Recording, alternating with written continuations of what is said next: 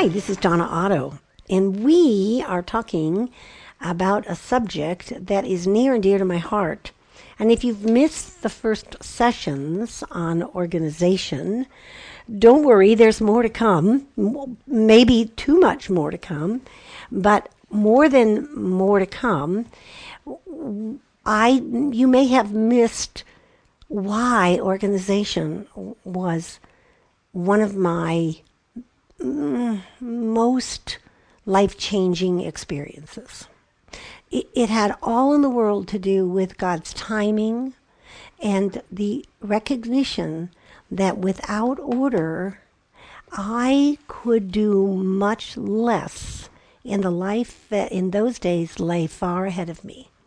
I was in my 30s. This is a long time ago. And I was very unorganized.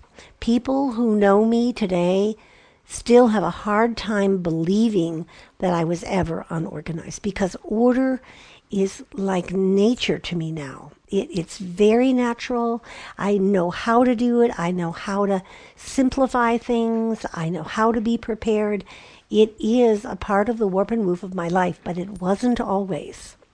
And in God's perfect love for me and his knowledge of me, he had created me to do some things that, had I not gotten organized, I am confident I would never have done. I've written nine books. That is a staggering number of books and materials, especially for a woman who was invited to write a book by telephone for a major publishing house in America. And I said, No, thank you. I'm not interested in writing a book. And my husband said to me later that day, Why did you not consider that? Now I listened to his wise words. And about seven weeks later, I signed a contract to write the first book, and it was on organization. And what had happened was my lack of order caused such despair in my life. It made my whole life revolve around being disorderly. I couldn't invite you spontaneously to my house because my house was a pit. If I did invite you to my house, I had to do certain things just to be able to get to the dining room table etc., etc. Maybe you're familiar with all of that. The piles of paper, the unpaid bills, the lack of RSVP, the missing of things you planned to do but weren't organized to put them in the place to remind you of where they were. I did it all and more. And then one of the great heroes of the faith, Elisabeth Elliot, who became a mentor and spiritual mother to me, said in powerful words don't carry a Bible unless you've swept under the bed. And she meant that in more ways than one. And I was wise enough. I wasn't really wise enough. I just asked enough questions, and I'm a good question asker. Uh, I was I was wise enough to say, well, "What does that really mean? What to, speak it plainly to me?" And she very clearly said, God has called you to do something, and if you don't get your world in order, sweep under your bed, not literally, but order, you're not going to get to do them. And because of her influence in my life and her own life, which I saw, remember that. You are living your life in front of your children, and you get much more by caught it than taught it.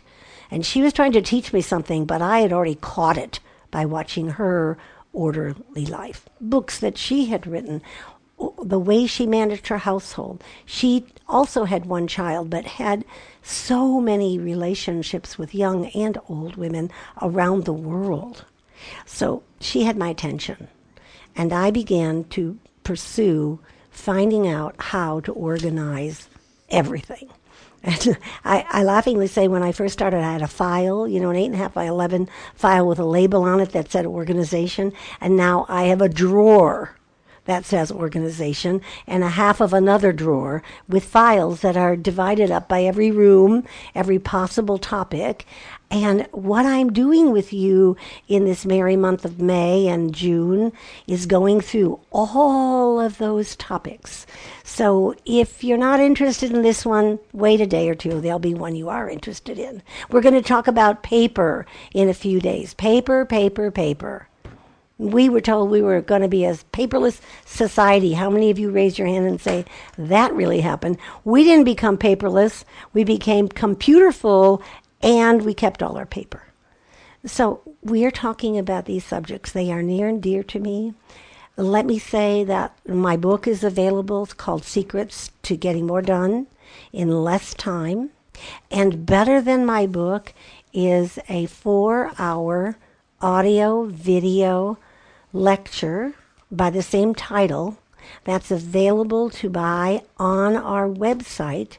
And once you buy it, you own it. You can go back and refresh it. It is four hours of tables full of props and teaching, mm, some of which I'm mentioning, and some of which uh, there's more there, and sometimes there's more here because I have such a vast repertoire on each of these subjects. So, buy it, look at it, bring some friends to look at it with you. Have a morning a morning organizational seminar in your living room and invite six or seven girlfriends and let them pay you for the cost of the purchase of the audio video lectures. So we were in the kitchen. We left off in the kitchen. We were talking about the freezer and the refrigerator and the the fact that there are lots of things in the freezer that make life different. I, want to be sure that I mentioned a small tool that so often we don't find in the average kitchen, and that's a knife sharpener. And it's you can buy one of two kinds. That what I recommend anyway. There's a small yellow. I don't know its brand, but it attaches to the wall or the inside of the cabinet door, and you can just slide your knife up and down that gadget and it will sharpen your knife. There's another one that you hold in your hand and it's it's perfectly comfortable. It's made I think by Wusthof, which is a German company, but you can, I have both of them. One I hold in my hand, and I take that with me wherever we go. And if David and I are going to be gone for a long extended trip and we're going to cook in our place, I always take it with me. So get a knife sharpener to keep the tools in your kitchen organized. Now let's go to the refrigerator. It's just a cold place. I talked about that a little bit. I talked about the terry towels that I keep on the shelves. I talked about the salad. Uh, let me dig a little further into the refrigerator. Eggs. Buy them when they're on sale. Rotate them. Uh, that literally means turn them upside down. Just buy a dozen eggs or three dozen eggs, and when you buy them, put them all upright. And if you don't use them in the next couple of weeks, turn them upside down the other way and rotate them. They'll last in your refrigerator for very long periods of time. I don't like the water dispensers in the doors. I find them to be faulty and messy.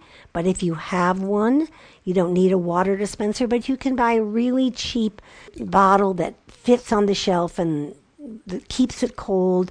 You can just replenish it, and the children can open the door and turn it on. Um, the best kind of refrigerator freezer to buy is a freezer that's at the bottom of your refrigerator, not side to side, and that may not be as convenient. Although I know a lot of people do not like the side to side because there there's a limitation to what width of something you can put in it. You can't put a, a big pot. You can't put a tray. Um, but if you have a freezer that has a bottom freezer and the refrigerator's top it opens that's the most economical place to have your freezer. I happen to have a freezer that is sole and separate from my refrigerator and i always have. When i didn't have two dimes to rub together i bought a very inexpensive $100 stand up freezer that i bought with my friend and i said you pay for half of it I'll pay for half of it and we'll refrigerate. I'll pay for the electricity, but that meant she had to come back and forth to my house to get her stuff. But that was worth it. You can buy things that are on sale. You can store things together. There are so many things to put inside the freezer that most of us don't put in the freezer. I make bacon and I roll it out onto wax paper and then I take it frozen from the freezer and defrost it and it's done. I, I, I, bake it all up at the same time because I bake my um, bacon. I bake my bacon in the oven. Uh, cheeses. And sometimes if you put a big hunk of cheese in there, it won't grate as well. But cheeses, especially if you buy them grated, candies, breads, butters, ice cream. Label whatever you're putting in there as a leftover.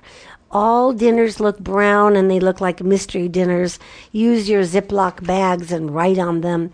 If you have a, a, big piece of meat. I have a big piece of meat in my freezer right now that I bought about 60 days ago.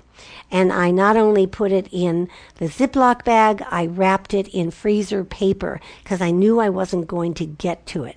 So buy the freezer paper. It's waxy on one side, white on the other. It's also good for kids to run a mural on. Potato chips, batteries, candles, popcorn ice cubes. Store up the ice cubes. We live in the Southwest and have on our property a lemon tree. Oh, lemon tree, very pretty, but the what is how does it go? But the it's very tart. The fruit is very tart. When we take the lemons off the tree at the end of the season, when we need to get them off the tree, we cut it in half, and I put it in freezer bags, and I have fresh lemons all year long. Now, I can't use them for grading, but I can use them for everything else. Potato chips. Did I mention putting chips in the. It's a great way to hide them from the kids. They don't realize where they are. When you're in the kitchen, dress appropriately. Be careful of long, flowy gowns and arms and sleeves and hot clothes that make you irritated because the stove and the oven and you're cooking a meal for no matter how many can be hot dress appropriately. I mentioned having an apron especially important in the kitchen. Racks and shelves inside your kitchen can be raised or lowered. They can be raised or lowered in your freezer and in your refrigerator. Make sure you know what your family buys the most of and get it ready. Get it ready. Putting the baking soda in the refrigerator um, is a very good idea. It does absorb smells, and it's also very good to have on hand should there be a kitchen fire. Grab the soda and pour it on top of it. Okay? Now, let's talk about recipe books and menus and market planning, marketing lists, and menu planning. Okay? So, first, let's go to the recipe books and recipes. You know, we can get so many recipes online now. There isn't the, as much transference of, ooh, that was a delicious recipe. Could I write it down and take it home with us? Usually it's on the computer, send it to me, or I took it off the computer, here's the site. But for those of you who have recipes left over from generations before you, as I do. And for those of you who didn't want to do the three by five card and rewriting, or you cut an, a recipe out of a magazine and you try it and you love it, any or all of the above, I recommend that you make your own recipe book. And here's all you do is you buy a three ring binder and you buy some clear plastic protectors all of which you can find at any office store. And you write on the binder of the three ring binder, you write on the spine of it what's inside. I happen to have four of those. Now, I've been in the kitchen for 50 years, so I have a lot of years of recipes and menus and cookies and things that belong to grandma and great grandma and things my grandchildren have made, my daughter's first recipes. I have all of those things in these cookbooks, but I have salads and dressings. I have miscellaneous sweets like where the cream puff recipe is and the chocolate sauce that goes on top of it. I have entrees. I have soups. I have appetizers. And those binders are chock full of tried and true recipes. I open the binder, it has clear plastic protector on it, so no matter what kind of mess I make, I can wipe it off, and it's easy for me to put together my menu plan. Now, what is a menu plan? A menu plan fits your family. I want to tell you at this point in our organization if you are saying, I don't have time to get organized, that woman is just driving me crazy with her ideas. Or you're saying, we are on a really tight budget. I can't afford to buy new terry towels for the inside of my refrigerator. Then the things I'm going to talk about as we end this show will save you both time and money. Of all the things I can tell you in your home, I can assure you that you will save time and money if you are willing to make menu planning and market lists a way of life. Even if the market list you're going to send to the local grocery store via fax or you're going to keep the market list on your computer and you're going to drop it into the grocer's hands and he's going to deliver it to you you're still going to save time and money if you have a menu plan for the week. I don't care if you live alone, or there are two of you, or there are ten of you. Have an idea what the week looks like. Our weeks are a little different now. There's just two of us at home. But every week has somebody in our home for a meal, for some kind of meeting. So I need what I need for a meeting, which may be half and half and coffee. I may need bottled drink, uh, uh, whatever I need. And I look to each week as I make my menu plan. We are leftoverers. We like leftovers. I married a man who loves leftovers. I remember telling a friend of that, and she said, You should thank your lucky stars.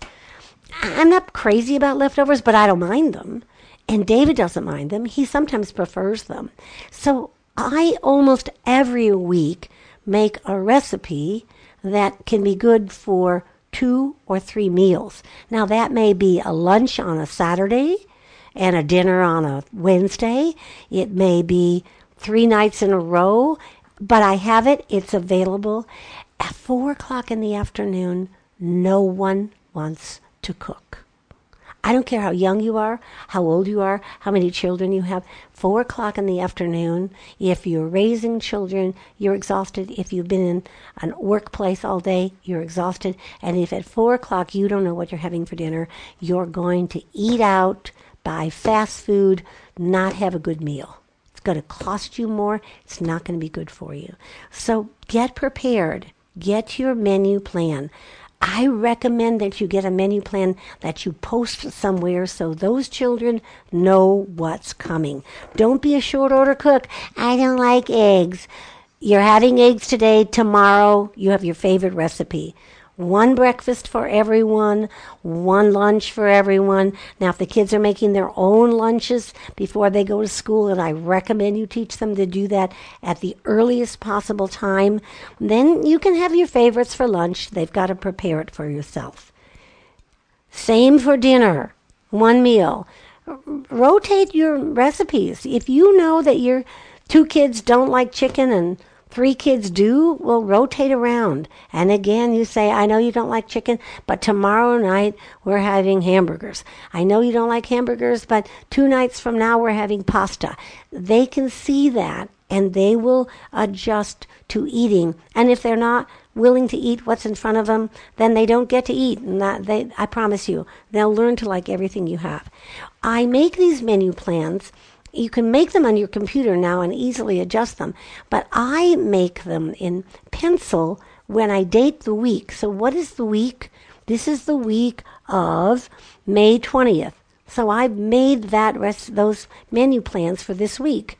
Well, there are going to be other weeks that are very similar to this, and I just erased the May 20th and I put the new week, and I have about six menu plans that cover seven days that I bring out and use again. I bring out when I'm having company. We have house guests, and, and I know that I'm needing a meal, at least two meals a day, maybe three meals a day with house guests. I have those menu plans ready. And then how easy is it for me to make the market list? Never go to the market without a list. 30% on your grocery bill plus time of average of 40 minutes a week will be saved if you have a menu plan and a market list. Be flexible. Don't be lazy and don't be wasteful. Tidy the refrigerator. I mentioned that last time we were together. Before you go to the market, and buy as many things in bulk as you can. If you have a good pair of German made scissors, you can cut up a whole chicken in minutes and save a lot of money when you buy a whole chicken. Or a pot roast with potatoes that you could put into the oven. But think about the way you're going to organize your refrigerator and freezer and schedule time to keep all of the areas of your kitchen running in a tidy way, having meals ready on time, inexpensively, and well made. Rejoice because you are prepared in that kitchen. A last few little things don't forget kitchen pot holders and kitchen towels. Where to put all of this equipment is close to the sink and close to the stove. If you have a dishwasher, you're blessed to have one. Have your dishes and silverware close to your dishwasher or close to your table. If that can be both, wonderful. When you're putting away things in your kitchen, make sure that you have things that work together in the same location. The goal of the kitchen is to feed your family to nutritious meals, whatever that takes to feed them nutritious meals. I'm starting some new kind of cooking at my stage of marriage and life, and that's called sous vide cooking. Maybe I'll tell you about it sometime. It's very, very nutritious and you can do it early and it stays warm all day long. Lastly, let's just talk for a minute about the table and the table look.